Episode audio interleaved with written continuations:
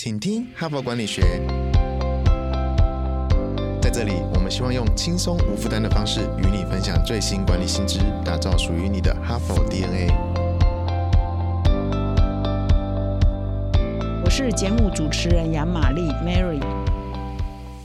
大家好，欢迎来到今天的 Podcast 哈。那你耳朵也要长茧了哈。我这几天呢都在讲一个同样的讯息，就是说我们正在规划我们的春节特别节目，明年的一月啊，快到了哈。我们大家过农历春节，那我们的 Podcast 团队呢，我们也决定春节不放假哈，所以我们照样呢周一到周五都会每天更新节目。所以我们特别呢邀请我们的听友可以来上我们的 Podcast 的节目。我们的 Podcast 开台到现在，累计呢已经到目前到我今天录音为止了哈，差不多六百五十万人次的听众。我们很希望呢，如果你有兴趣的话呢，可以回馈你们的一些意见给我们哈。所以请到说明来了解我们整个活动的办法，甚至呢，我们邀请你呢担任我们的一日主持人哈，有机会来 Podcast 上现身哈。那我们的活动呢，直到十二月二十二日截止哈，所以请各位听众呢赶快把握时间。接下来呢，我要来开始继续进行我们本周的主题哈。那今天礼拜二了嘛哈，所以礼拜一跟礼拜二呢，我连续呢分享有一篇文章叫做《打破你对顾客历程的误解》哈。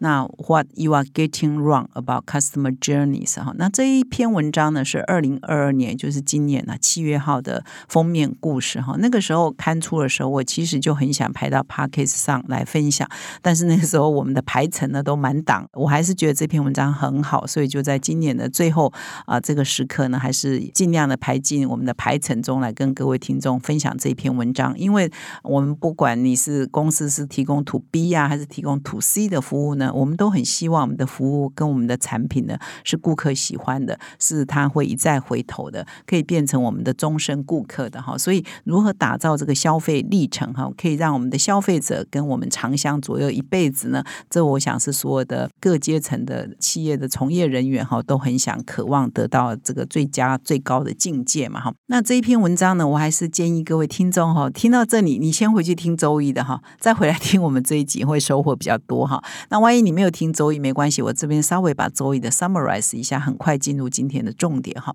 那么周一呢，我主要是介绍说这一篇文章主要介绍说他们把消费历程呢分成一个四个矩阵哈。那么一个矩阵的横轴呢，是说这个整个体验呢是可预测或不可预测。那横轴呢是这个体验本身是容易取得还是费力才会取得哈，所以就变成左上呢是属于驾车兜风，就是。呃，体验是不可预测的哈，然后体验本身是容易取得的。那下面呢，左下呢就是例行公事，就是这个服务是容易取得的，但是呢，这个服务呢也是容易预测的哈。比如说你到 Seven 去买东西啊，你到便利店去买东西，这个容易哈，体验也是可以预测的。那右下呢就变成是长途跋涉，就是呃做起来呢是很费力的，但是呢你的目标呢，你的体验呢是可预测的，因为你就是有一个目标，我要减肥十公斤啊，或者是我要考过什么证照，这是属于长途跋涉。那右上呢就是冒险，冒险就是说体验本身是很精彩的，但是体验本身是很费力才可以取得，而且也是不可预测的哈。那可能体验本身呢，就是你消费历程的重点，比如说你去上某某韵律课啊，你去上某某。的这个表演课啊，这本身体验呢是不可预测，是充满冒险的。那么这就叫冒险之旅哈。那我刚刚呢 summarize 这样呢，你就是要自己想哦，你自己的产品或自己的服务是属于左下还是左上，是右下还是右上呢？哈，是属于冒险还是例行？是属于长途跋涉还是属于开车兜风呢？那比如说像这个便利商店，我觉得应该是属于例行公事哈。啊，比如说哎，你要减肥。就是属于长途跋涉哈。那接下来呢，我今天要讲的重点就是你要设计理想的顾客旅程有五大关键。也就是说，你了解了你的顾客历程是属于哪个模式之后呢，你要如何去设计你的顾客历程，达到你的最佳化，让你的顾客可以不断的回头来采购你的产品跟服务。所以呢，在确定你的这个模式之后，哈，接下来就要来执行各模式的设计原则，哈。所以呢，首先呢，我们来谈一下，如果你所提供的服务呢是属于例行公事的模式的话，那你应该怎么做呢？那就是要按照熟悉的顺序来提供服务，安排一致的接触点，哈，要达到可预测，就是你的服务要可预测，而且客人呢也是会满意的，哈。比如说，我觉得台湾的便利商店大概是很好的例子了哈。那国外没有嘛，所以他这边举的例子是万豪酒店哈，或者所有的五星级、六星级饭店都应该是这样。它有一个标准，你到 Marriott，你的 check in 的流程，你的入住流程。结账流程啊，不管你到全世界哪一家 Marriott 都是一样的哈，所以呢，这个就属于例行公事型的服务哈。所以例行公事的服务也不一定说是你每天要跟他接触的才可以是用例行公事的。像这种全球五星级饭店，你可能一年也住不到一次，但是他们提供的服务呢？都是属于这个例行公事型的服务，就是可预测而且容易取得。那么，如果你提供的是驾车兜风型的模式啊的产品或服务呢，你要掌握重点就是要变化无穷哈。也就是说，我们开着车嘛，就是很轻松啊，但是你总会预期，哎，巧遇一点什么，巧遇一个咖啡厅，巧遇一个面包店，巧遇一个精品店。所以呢，就是要不断的创造惊喜哈，就是我们开车兜风的目的嘛哈。所以如果你提供的是属于这一种型的服务，那你就是要掌握无穷变化、创造惊喜这个原则。比如说，我昨天举的例子是抖音，那今天我举的例子是 Instagram 哈，很多这个是属于大家共同创作，很多人在上面分享他的内容，所以你从来都无可预测，说我现在上 Instagram，我可能会看到什么内容嘛？可能就看到哎，朋友发了这个，哎，这个你追踪的人发了这个，你觉得很惊喜，哎，觉得很有趣哈，这就是为什么我们会一直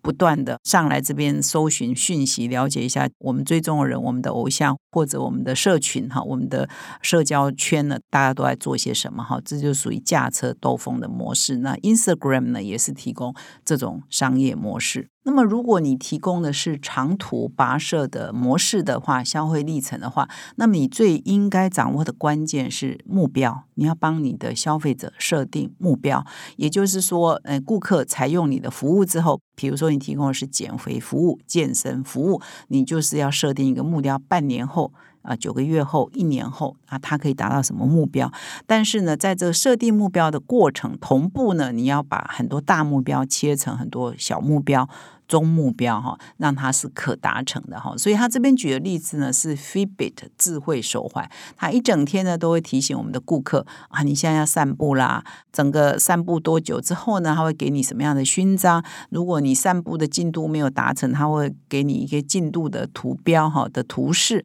不断的激励你哈，所以这是属于长途跋涉的模式。那么第四种呢，如果你所提供的服务呢是属于冒险之旅的模式，那你应该掌握什么重点呢？这边提到就是你要掌握实质变化跟历程追踪哈，就是说你要帮这个消费者设定他的。整个的历程啊，帮他记录起来，而且可能呢，在现在这么，比如说很多科技的 device 也这么发达，你还可以跟他增加，比如绩效的仪表板，然后，那他这边举的例子是很多的电玩游戏，可能都是属于冒险之旅的模式哈。你在打的过程啊，充满了乐趣，充满了惊奇嘛哈。那在执行游戏的过程呢，你也得到了满足哈。但是你可能就是会不断累积你的积分，可是你的清楚的目标可能是没有一定说要达到一个。什么目标嘛？哈，他这边举的例子呢是手机游戏哈，宝可梦。那么我常常也在台北很多街角，偶尔然后就会看到哇，一堆人啊围在那边哦玩手机哈，大家都是在玩这个游戏啊，在抓宝嘛哈。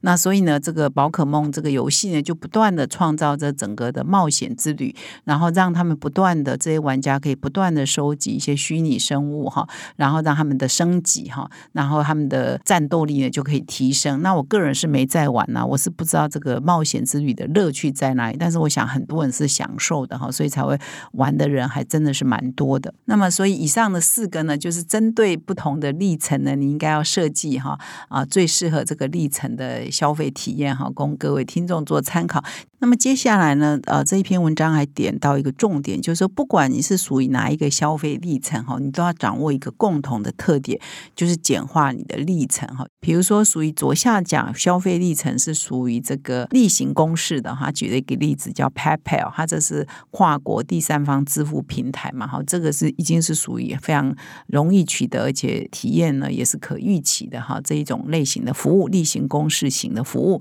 那么这个 PayPal 已经可以做到。说啊，当你上这个系统的时候，它就会列出你经常使用的联络人，而且让你呢在很快的时间内呢就可以啊做一些金钱交易，与这些人可以做转账的功能。很容易，很方便，而且呢，过程呢是简化你不需要的部分，都把它剪了，不用一直在那输入这个输入那个哈。我们上网最讨厌的就是一会儿要我输入这个，一会儿要输入那个嘛哈。所以他把这个都简化掉了哈。这是属于这个例行公事型的，是这样做。那么是属于呃驾车兜风型的服务的，也是这样做。比如说他提到 YouTube 的服务，就是属于驾车兜风型嘛，就是你不可预测嘛，你但是很容易取得。我上网 YouTube 但。是我不知道我会看到什么影片很红啊，我也不知道我会逛逛逛逛到哪一支影片吸引我啊哈，所以它这是属于驾车兜风的。那它这属于这个 YouTube 他，就提供服务，就说啊，你这个还没看完的影片呢，它会把你暂存在某个地方。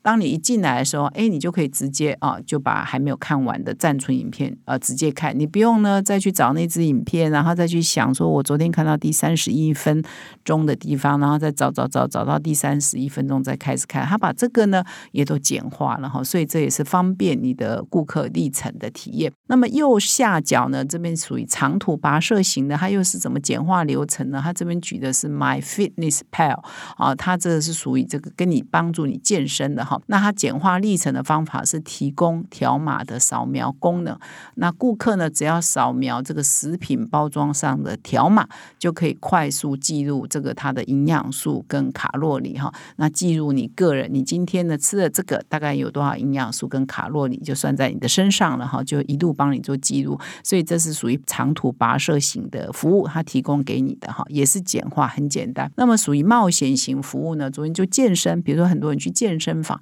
它就是健身本身呢就是一场冒险，然后是有乐趣，但是它不容易做嘛哈。那健身房提供这冒险服务呢，也是可以简化的。比如说在会员进入健身房开始运动之前呢，就在在柜台呢，可以先点一杯这高蛋白的奶昔哈。那他们在运动完之后呢，就不用再花时间啊，再去点啊，还要等啊哈。所以你就可以一进去就先点好，多久以后我就是要喝那一杯哈。所以他也是想办法呢，简化这个流程，让他的服务可以升级，就让你这个消费者呢就很喜欢啊，粘着度你就会一而再再而三的不断的再回头。那这边呢也特别提到说，我们有四种消费历程嘛哈，那只能够有一种嘛，我不能够哎。